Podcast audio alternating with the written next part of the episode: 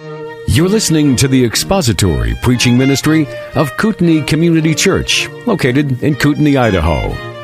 We pray that Christ is exalted and your spirit is blessed by the teaching of God's Word. For more information about Kootenai Church, please visit us online at kootenaichurch.org.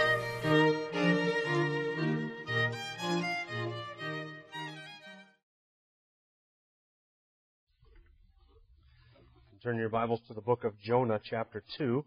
Book of Jonah, chapter 2.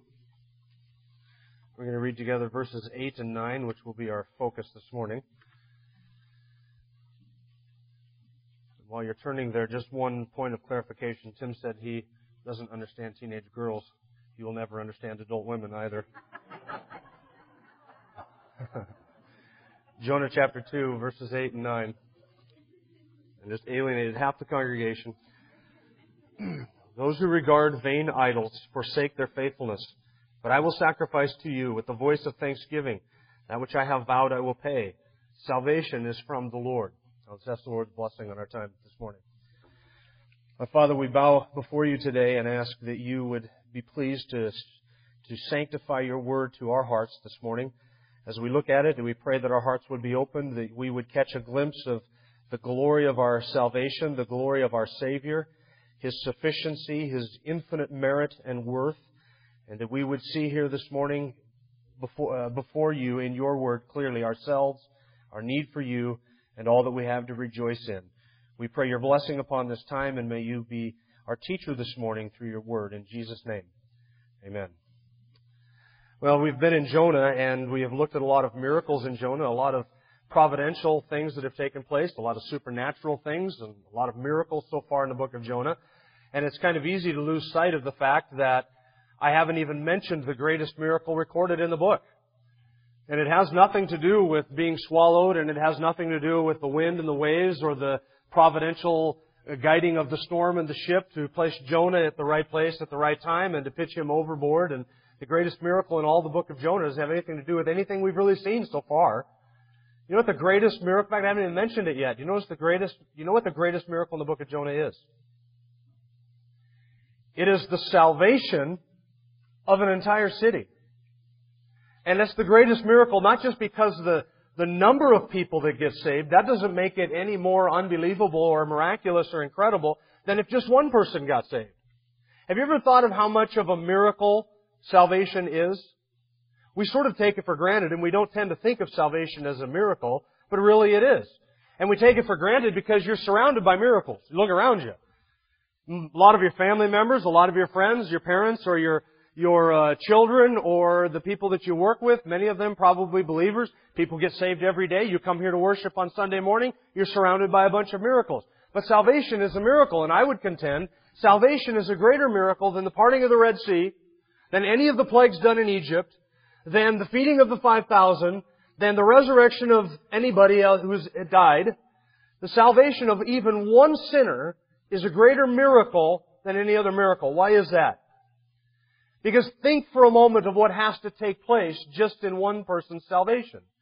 For one person to get saved, he has to be made alive who was dead in his trespasses and sins. He has to be granted every spiritual blessing given all of forgiveness, and all of heaven has to be delivered to him. Everything in heaven, he's made a co-heir with Christ, and he's guaranteed eternal glory. What is it that can take somebody who is dead in Adam, who is guilty, and who is damned, and make them alive in Christ, forgiven, and free? What kind of a miracle must that be?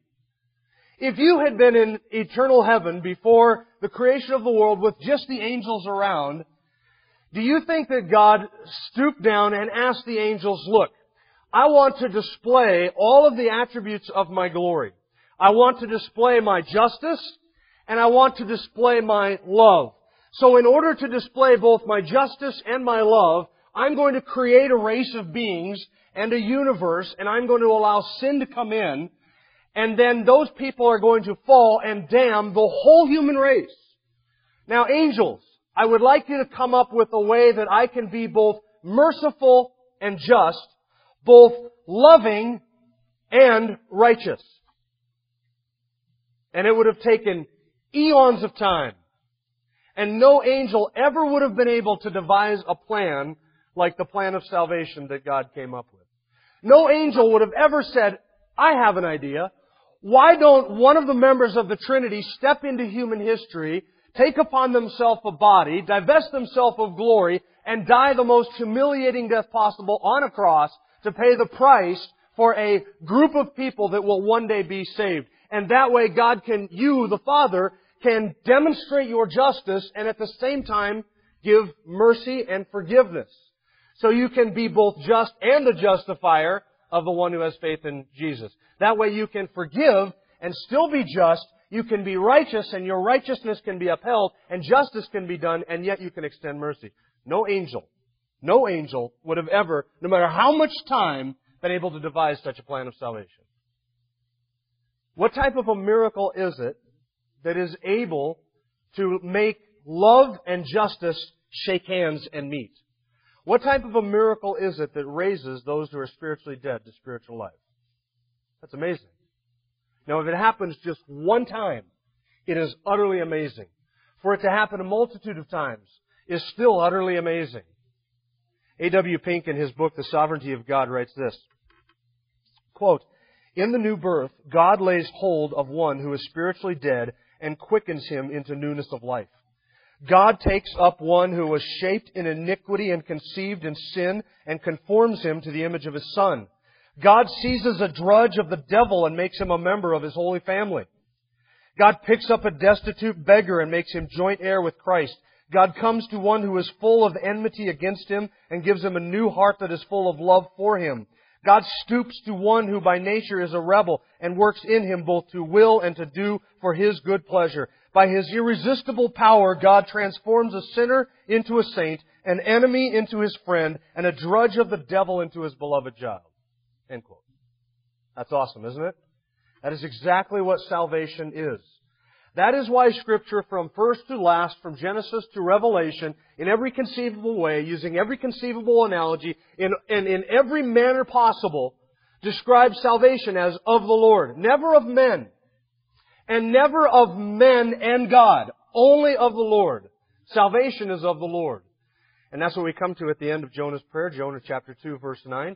We looked at the rest of this prayer last week in its context. We saw, saw Jonah describe his condition. We saw him describe his contrition before God, his repentance. And then we saw him, saw him describe the, uh, his, uh, I have a hard time remembering this week's outline, let alone last week's. And we saw the third thing, which also started with a C, and had to do with Jonah uh, having confidence in God. I knew if I just stumbled over my words long enough, it would roll out. He had confidence in God that God would save him and that he would again see the temple of God and experience the deliverance of God and the forgiveness of God. But we saved verses 8 and 9 for today in order to give it its due attention, and here's why. Because verse 9, particularly the last phrase of verse 9, that statement that you see at the end, salvation is of the Lord, that sentence is the singular key theme of the whole book of Jonah. The book of Jonah is not about giant fish swallowing men. It's not about Jonah being regurgitated onto the land. The key book, the key theme of the book of Jonah is not even the salvation of the Ninevites. Or what God says at the end, don't I have a right to be concerned over all of the people in Nineveh? It's not about plants and worms or an east wind. Do you know what the key theme of the book of Jonah is? Salvation is of the Lord. It's on every page and it's in every chapter. In chapter 1, Jonah tried to flee from that truth and the sailors got saved. Jonah chapter 2, verse 9, he affirms that truth. Salvation is of the Lord. And then in chapter 3, we see that truth illustrated in the conversion of an entire city. The transformation of all of those people who repented and got saved. And then in Jonah chapter 4, we see the Lord teaching that to Jonah all over again and saying to Jonah, Am I not free to have compassion on whom I will have compassion? Am I not free to love those whom I will love? Am I not free to save people even if you don't like it? Because salvation is of the Lord. That's the key theme of the book of Jonah. Ironic, isn't it? I mean, it's a, it's a, it's ironic that this truth, stated as simple as it is and stated as profound as it is, would come off of the lips of somebody who is primarily known for their unwillingness to share this message. That's a bit ironic, isn't it? Uh, think of that statement. Salvation is of the Lord. Where do we read that? We read that from the lips of a man who was unwilling to share that with others. And then in chapter 4, he's resentful for that very truth. It's also ironic that this would come from a man who was rebelling against the Lord and had to learn this lesson himself. He had to learn that salvation was of the Lord. Ironic that we would read that message in a book that primarily deals with Gentile salvation and God's concern for Gentile nations, that salvation is of the Lord. And do you notice where Jonah learned this? He learned this massive, fundamental, wonderful, precious truth where? In the belly of a fish. That's an odd school, isn't it? You like that school, fish? See how I did that? I've done that a lot all the way through these last two chapters, and you'd be surprised at how many of those I let go that I don't say. He learned it in an odd school, and I got the idea from Spurgeon, actually, who said this. Jonah learned this sentence of good theology in a strange college. Most of the grand truths of God have to be learned by trouble. They must be burned into us with the hot iron of affliction, otherwise we shall not truly receive them. No man is competent to judge in matters of the kingdom until first he has been tried, since there are many things to be learned in the depths, which we can never know in the heights. We discover many secrets in the caverns of the ocean, which though we had soared to heaven, we never could have known. That's true. That's one of the blessings of affliction. We learn things in our distress and in our affliction that we can never know in times of blessing. And what did it take for Jonah to come to the realization that salvation is of the Lord? It took all of the events in chapter 1 of being thrown into the fish and spending three days and three nights there, and then Jonah finally learned it. So we come to verses 8 and verse 9. There's a little bit of an interpretive challenge, a little bit of a translation challenge in verse 8, and I want to give that to you. I've saved verse 8 and 9 because they go together. The ideas sort of contrast with each other. You see that verse 9 begins with the word but. That is because it's a contrast to verse 8, which gives us a clue to the meaning of verse 8. You'll notice in your Bible, and I don't know what translation you have, verse 8 in the NASB says, Those who regard vain idols forsake their faithfulness. Now, depending on what translation you have, the NASB says that. The NIV says, Those who cling to worthless idols forfeit the grace that could be theirs. And the King James says, They observe, they that observe lying vanities forsake their own mercy. And the New King James, very similar. Those who regard worthless idols forsake their own mercy. It's only five words in the Hebrew. The first three words, there's no question as to what it refers to. It refers to idol worshippers. Those who regard vain idols. The word for idol, literally translated, means a snare. Those who regard worthless or lying or vain or empty or useless idols, that's the first half of the phrase. The problem comes in the second half of the phrase with those two words. Those who regard vain idols forsake something. What is it that they forsake? Well, it depends on how you take that, one of those last two words. It's the word that comes from the Hebrew word hesed, which means faithfulness or mercy or loving kindness. And it can be, in the context, understood one of two ways. Now, let me give you the two ways. Either one of these is legitimate, but I think one has a little bit more weight than the other. Here's the first way of understanding verse 8. The second phrase could be referring to the faithfulness of the idol worshiper to his idol, or it could be referring to the faithfulness or the mercy that God shows to the idol worshiper. You say, that doesn't help me at all. It's not clear at all. Give me just a second. Let me illustrate it. It may refer to the faithfulness of the idol worshiper to his idol. If that's how we would understand the last phrase, then verse 8 would read like this, like the NIV. Those who, sorry, not like the NIV, but it would read like this. Those who regard vain idols will forsake their idols. They will forsake their idols. They will forsake their faithfulness to the idols. And so it is argued what Jonah has in mind is the sailors. Those who are idol worshippers, when times get tough, in order to be saved, they will eventually forsake their idols. Just like the sailors in Jonah chapter 1. The storm came, and they panicked, and they began calling out to their God and praying to their idols, but then they found that their idols were powerless to save them. And they couldn't be saved. And so instead they turned to the Lord at the end of the chapter and they offered sacrifices to the Lord and made vows to the Lord and worshiped the Lord with thanksgiving for His deliverance. So the idea is that those who trust in idols will in times of trouble turn from their idols, forsake their faithfulness to their idols, and find salvation in the one true God. And that's what salvation is. It is turning from idols to serve the one true living God. So in order for somebody to be saved, they have to forsake their idols. That's why salvation is of the Lord. Because when God brings salvation to an idol worshiper, they forsake their idols. That would be the first way of understanding it. Nothing wrong with that. The second way of understanding it would be that the faithfulness or the mercy, the hesed, refers to the faithfulness or the mercy that God shows to the idol worshiper. In which case, verse 8 would be translated like this. Those who regard vain idols forsake the mercy that could otherwise be theirs. And so here's the idea. When a man turns from the true and living God, he turns from all of the mercy that God, being with God and having God brings. If you will worship vain idols, you forsake all of the mercy that could be yours. Why? Because you have departed from the true and living God. And so you have departed from life, you have departed from salvation, you have departed from mercy, you have departed from any loving kindness that God might show you. So if you are to turn to idols, you turn your back on God's faithfulness. You turn your back on God's mercy and His love and His grace and His life. But, verse 9, salvation is of the Lord. So, if we understand it the second way, then the idea is not pictured in the sailors so much as it is in Jonah. What had Jonah done? Jonah had turned his back on the Lord and fled from the presence of his God. And then he says at the beginning of the prayer, You have cast me into the deep, away from your presence, out of your sight. You've given me exactly what I wanted. And so Jonah, in his folly, had turned to the idol of his heart, which was his own pride and his own rebellion, and he had worshipped another God and fled from the one true God. And Jonah is in essence describing his own experience. When you turn from the one true God, you turn your back on his mercy, and you turn away from that. You forsake the mercy that can be yours, just like Jonah had done. That's how I think Jonah's getting at. Uh, chapter 2 describes Jonah's experience, not the sailor's. Jonah's heart, his mind, his, what he had learned about God and his distress.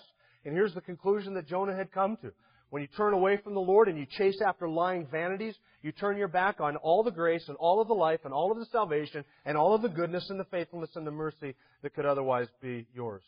So I don't say this very often, but I think the NIV has the best translation. The NIV says, those who cling to worthless idols forfeit the grace that could be theirs. That's exactly what it means. You turn your back on the Lord, you turn your back on all of His mercy. But, Jonah says, I will offer to you a sacrifice of praises. And we saw last week what that refers to. He mentions the temple twice in the prayer because at the temple is where atonement was made. At the temple is where forgiveness was was uh, issued and granted because God's wrath, His justice was propitiated in the sacrifices. And so Jonah has the confidence that God, who has delivered him from death by the fish, will deliver him and preserve him in the fish, will deliver him from the fish, and that he will once again look on the land of the Lord and on the land of the living and go to the temple and worship and offer sacrifices there. So that brings us to the end of verse 9. Salvation is of the Lord. That's the key truth of the book of Jonah. It's contrasted with verse 8, Idols cannot bring you salvation. No other false God can bring you salvation. But salvation is entirely of the Lord. Now let me offer to you a couple of scriptural passages that speak of salvation belonging entirely to God, and I'm just going to read them to you. And as we do, I want you to understand this is, this is sort of the whole theme of the book of Jonah once again. This is illustrated in chapter 1, stated in chapter 2, illustrated again in chapter 3, and sort of taught again another way in chapter 4 that salvation is God's work. It's entirely God's work. Psalm 3 verse 8, salvation belongs to the Lord. Your blessing be upon your people. Psalm 68, 19 and 20, blessed be the Lord who daily bears our burden, the God who is our salvation. God is to us a God of deliverances, and to God the Lord belong escapes from death. Psalm 37, 39, the salvation of the righteous is from the Lord. He is their strength in time of trouble. Jeremiah 3:23 Surely the hills are a deception, a tumult on the mountains. Surely in the Lord our God is the salvation of Israel. Isaiah 45:17 Israel has been saved by the Lord with an everlasting salvation. You will not be put to shame or humiliated to all eternity. Revelation 7:10 they cried out with a loud voice saying salvation to our God who sits on the throne and unto the lamb. And Revelation 19:1 after these things, I heard something like a loud voice of a great multitude in heaven saying, Hallelujah! Salvation and glory and power belong to our God. Salvation is of the Lord. Now, what does that statement include? What does the statement exclude?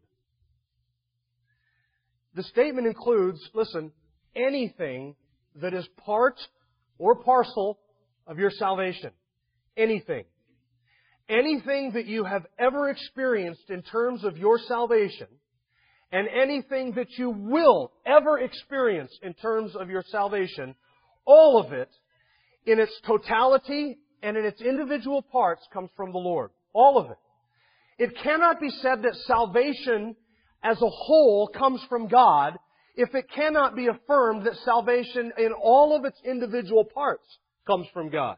Let me say that again. We cannot affirm that salvation as a whole comes from God if all of the individual parts of salvation do not come from God.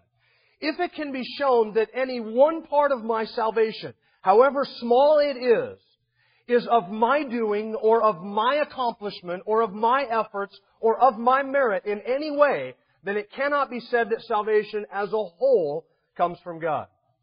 Now I could go through, and you know I could do this because I've done this before, I could make a series of messages out of verse 9. And we could look at all of the little parts of salvation, election and adoption and redemption and the forgiveness of sin and the purchasing of salvation and our sanctification and our glorification and our preservation in the faith. I could go into all of those things in eternity past and eternity future and show that all of the little elements of salvation, all are said to be from God and as a gift of God.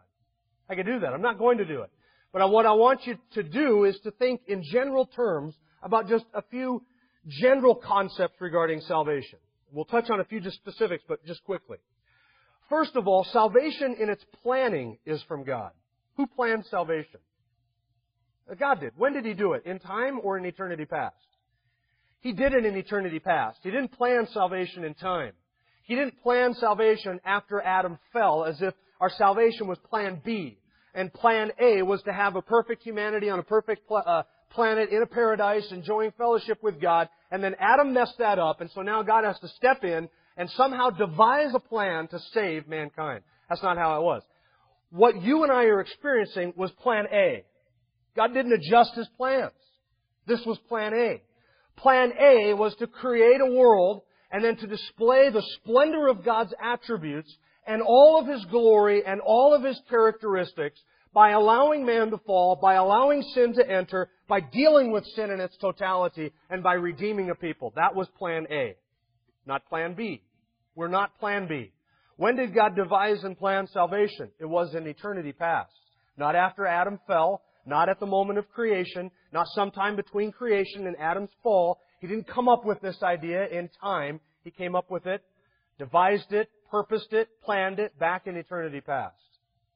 John chapter 6 says, Jesus said, All that the Father has given to me will come to me, and I will raise them up at the last day, and I won't cast any of them out. When did the Father give people to the Son? When did that happen? In Titus chapter 1, Paul says, Paul, a bondservant of God and apostle of Jesus Christ, for the faith of those chosen of God, for the knowledge of the truth which is according to godliness, in the hope of eternal life which God, who cannot lie, promised long ages ago. Long ages ago, God planned salvation. Long ages ago, before a single atom was spoken into existence, the Father gave a people to His Son. And the Son knew that He would die to redeem that people as a bride for Himself. That was all planned in eternity past.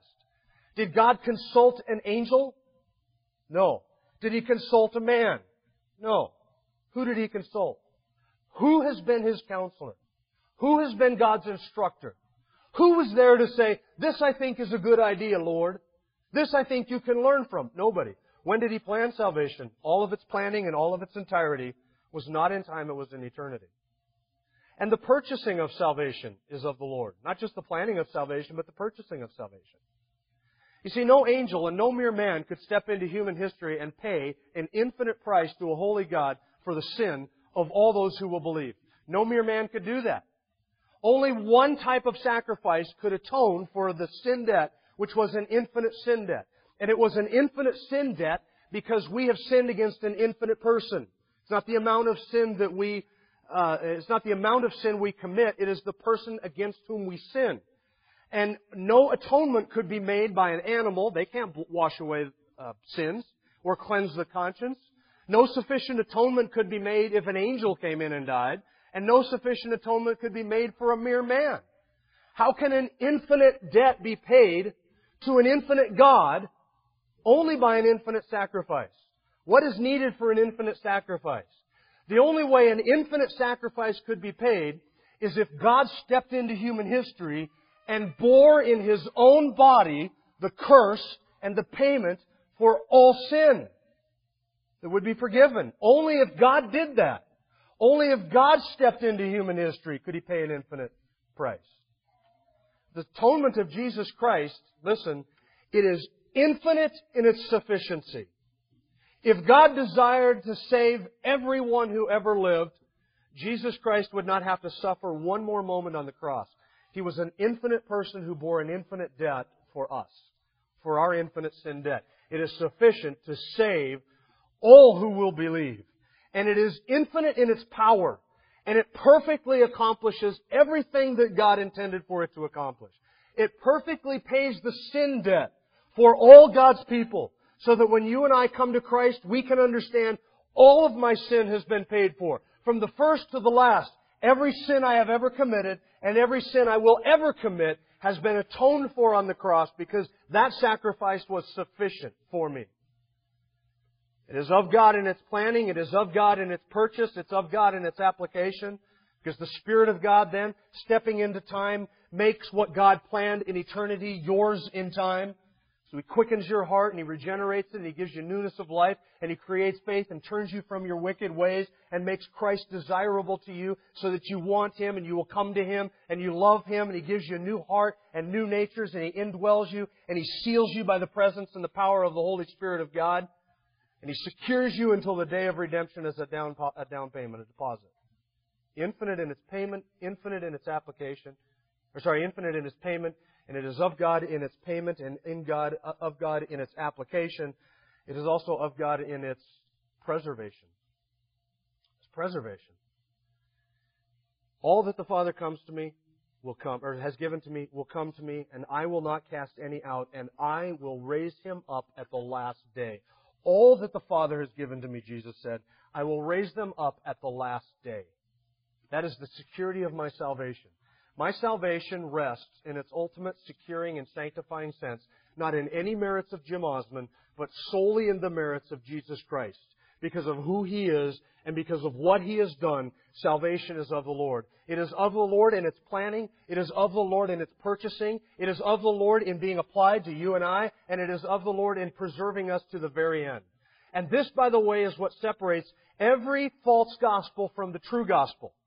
Every false gospel mixes in some way human merit, human accomplishment, human achievement, human will, human decision, human acquiescence in some way, but not the true gospel. The true gospel says salvation is of the Lord. Every false gospel says it's up to you to do your part.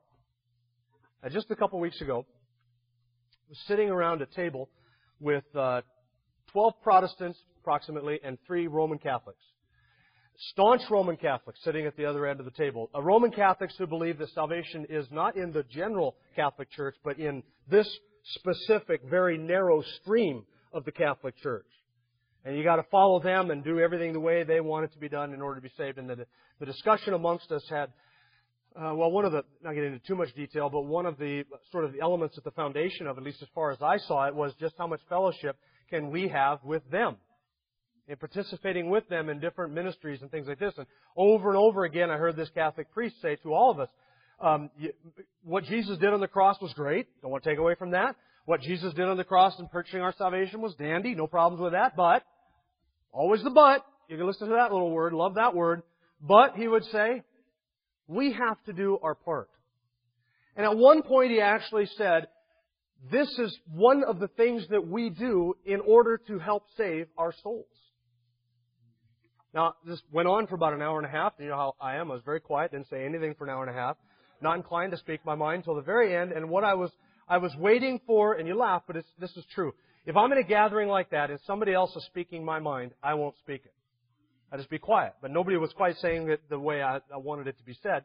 So, in a very gracious way, I said, and I said to him, look, you've been honest to basically affirm to us that you believe we're lost. We're unsaved. So, and, and kudos to you for that.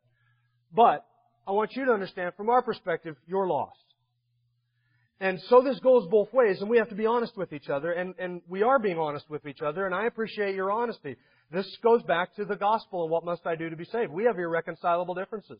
We cannot come to a meeting of the minds on what a person must do to be saved because you believe that you're saved by your works, by saving your own soul, by doing all of these things that you have to do. And what Jesus did was good as far as it goes, but it doesn't go far enough. It just makes you savable. From our perspective, what Jesus did saves us, period. No working for our salvation or anything like that. It's, it's Galatians chapter 1. There are, there is the true gospel and then there's every other gospel. And Paul pronounces an anathema, a curse, a damnation upon anyone who preaches any other gospel. Now, you and I have different gospels. So either you're damned, or I'm damned, or we're both damned. But certainly, one of us is damned because we disagree on the issue of the gospel.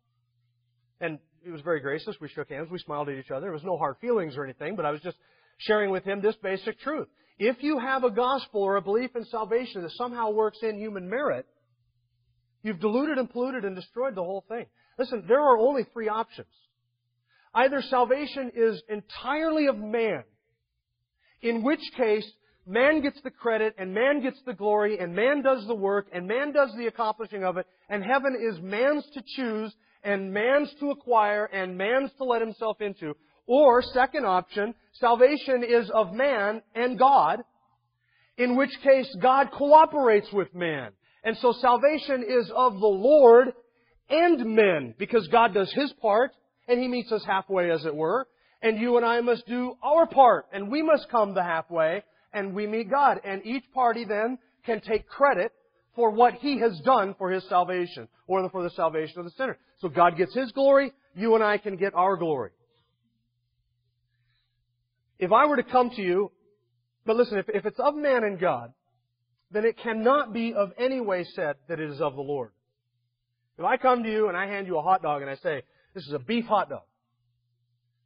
You look at it, you say beef hot dog, I say it's a beef hot dog. Now it's got some horse, some pig, some chicken, and of course cat meat, because cat meat makes great sausage, especially if it's in a, a Chinese restaurant. And it's got some cat meat in there, but it's a beef hot dog. You would look me in the eye and say, you can't tell me this is a beef hot dog when it is, has all of these other elements mixed into it. It is the same thing with salvation. You cannot say salvation is of the Lord if man enters into the mix in any way. It can't be said, it can't be done that way. But the third option, salvation is of the Lord. Salvation is of the Lord. And it's not me trying to save my soul. It's not me taking what Jesus did and perfecting it. It's not me taking what God has done and meeting Him halfway, somehow finishing it out, working it out, rounding it out, polishing it up, making myself finally saved to the very end. If it's of the Lord, it's of the Lord. If it's of men, it's of men. Now, it might be of men, or it might be of men and God. The Scripture says it is of the Lord. It is of the Lord. Which means that it is not of men, nor is it of men and God. As if God cooperates with us in our salvation. What does Jonah say? Salvation is of the Lord. That is the affirmation of Scripture from first to last. In every way, salvation is of the Lord. Now you say, but Jim, I believed and I repented and I am continuing in my faith. I understand that. Listen, I repented and I believed and I am persevering in my faith. I'm doing all of those things. I don't deny you that at all. The question is this why did you believe? Why did you believe? See, the glory doesn't go to you for your belief. The glory goes to a God who grants salvation. The glory goes to a God who planned this redemption plan. The glory doesn't go to you or to I. I understand you believed and I understand you repented. But you know why I believed? I believed because the Spirit of God turned me from my wicked ways. The Spirit of God changed my heart. The Spirit of God opened my eyes. The Spirit of God gave me a new nature, a new heart, and new desires. And Scripture says that belief has been granted, and Scripture says that repentance has been granted, so that neither in the believing nor in the repenting can I take any credit for it whatsoever. Neither can I take credit for my persevering. Because Scripture says that even my persevering in the faith is a gift. I am being kept by the power of God for a salvation ready to be revealed at the last time. 1 Peter 1, verse 5. God is able to present us faultless before His throne with exceeding joy, blameless and pure. Not us, but God. So it is all of the Lord, from first to last. The believing, the repenting, everything, this is what I said at the beginning, everything that has ever been experienced or enjoyed by you in your salvation is of the Lord. Everything that ever will be experienced by you in your salvation is of the Lord. I will not be able to step across the threshold of heaven unless the Lord does it. I have no power to do that whatsoever. Salvation is of the Lord. This is a very humbling and God glorifying truth. Because whatever part I play in this, I can receive credit or glory for it. And we're not all going to get to heaven and say, hey, you made it. Congratulations. Wow, good job. Good on you, mate. We're not going to say that at all. Why? Because boasting is excluded. By what law? By the law of works? No, Paul says, Romans chapter 3, but by the law of faith. Boasting is excluded. There will be no boasting. Nothing. We're going to stand in heaven and say, every last bit of that was a gracious, loving God who loved me and drew me and saved me and secured me all the way to the very end. And the last step that I take over the threshold of heaven's door will be His preserving, sanctifying, and perfecting grace. Every last bit of it. It's a very God honoring truth. It's also a very comforting truth because I realize my salvation ultimately, in the ultimate sense, is not from me. And that's comforting because listen, if I could lose my salvation, I would. I would have, I would have lost it already today. If I could fail, if losing, if I could lose my salvation by failing the Lord in some way, I would have already done it a hundred times this week. Every one of us has failed to love God with all his heart, with all his soul, with all his mind, and with all his strength. From the moment that you walked in here today, you have not loved God with your entire being. You can't. And if I could somehow mess up my salvation, if I could somehow lose it, I would. But it's not up to me to lose because it wasn't up to me to get. God has given it to me. And I can't lose it because I do anything to secure it. But He is the one who secures me through to the very end. He will not leave me. He will not let go of me. He will not lose me. He will lose none, Jesus said. I said this before, the idea that somebody who has been saved and forgiven and completely justified, all of their sins forgiven, the idea that that individual can in the end fall away and suffer the torments of eternal flames and the wrath of God for their sin is a heinous and hideous doctrine. And I believe it is hideous for this reason. It impugns the word of Christ who said, of all that the Father gives me, I will lose none. And then somebody comes along and says, no, but it's possible for that one to be lost through their own doing, through their own lack of persevering, through their own bad works. No, it's not. Not at all. He is able to present me faultless before His throne, and He will lose none. That is incredibly comforting to me. Comforting to me. Because He's not going to lose me. He's not going to let go of me. He says, does that mean I can go out and sin to my heart's content? Now, if that thought ever even popped into your mind, you need to stop and examine and see if you're even in the faith. Faith, because redeemed people don't think that way. Redeemed people don't think, oh, I've been saved, so I can go out and sin to my fullest. You can't. That's not how born again people believe. That's not how born again people live. You go out and you want to sin to your fullest, you're just going to prove that you were never saved to begin with. You're just a false convert, a professor of eternal life, but not a possessor of eternal life. It's a very God honoring, God exalting doctrine. It's a very comforting doctrine that salvation is of the Lord. It's also a very encouraging and confidence building doctrine. You to, you think I would ever preach the gospel anywhere in ever set, in any setting or ever share my faith if I thought that it rested upon me and my ability to somehow convince the sinner to turn from their sin? You kidding me? I despair. If I thought that an invitation to witness or to share my faith or an opportunity to preach the gospel depended upon my ability to convince that leper to change his spots, to convince that sinner to turn from his sin and to give up his wicked ways, I would never share the gospel. Why would I? I would despair of ever doing that. But it's not up to us. It's up to God. It's up to God to change the heart. It's up to God to do the work. Why? Because salvation is of the Lord. And so you can have confidence in sharing your faith. And you don't have to wait until you think that you're able to somehow answer every objection, every question, and get it just right, because who knows? Their blood might be on your head. Why would I want to share it? if I thought that they would reject it and their blood might be on my head, or that I would somehow mess it up, and that would be the reason that they would be lost for all of eternity. No, friends, listen. You and I will say with the saints of old, with Jonah, Salvation is of the Lord, and someday we will stand in heaven and we will say with the redeemed multitude, Hallelujah, for salvation and honor and glory belong to our God and to our God alone. Let's bow our heads. Father, we rejoice in your goodness, in your goodness to save.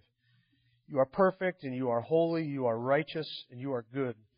And we thank you that you have planned the redemption of an innumerable host from all of time, from eternity past. We thank you, God, that you have done this for your own glory. We thank you that our salvation does not hinge upon our ability to perfect ourselves, to save our souls, to make ourselves savable.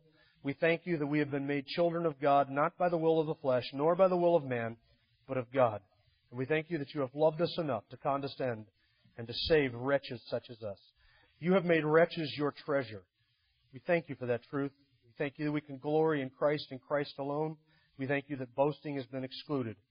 And we ask God that it, today, if there is somebody here who has never trusted Christ, who has never understood the purity of the gospel, the grace that is available, that you would so work in their hearts to make Christ irresistible to them, that you would, by your gracious hand, decide to save even such as them and such as us. We thank you that there is salvation in Christ. We ask that you would draw many men and women to him. In Jesus' name,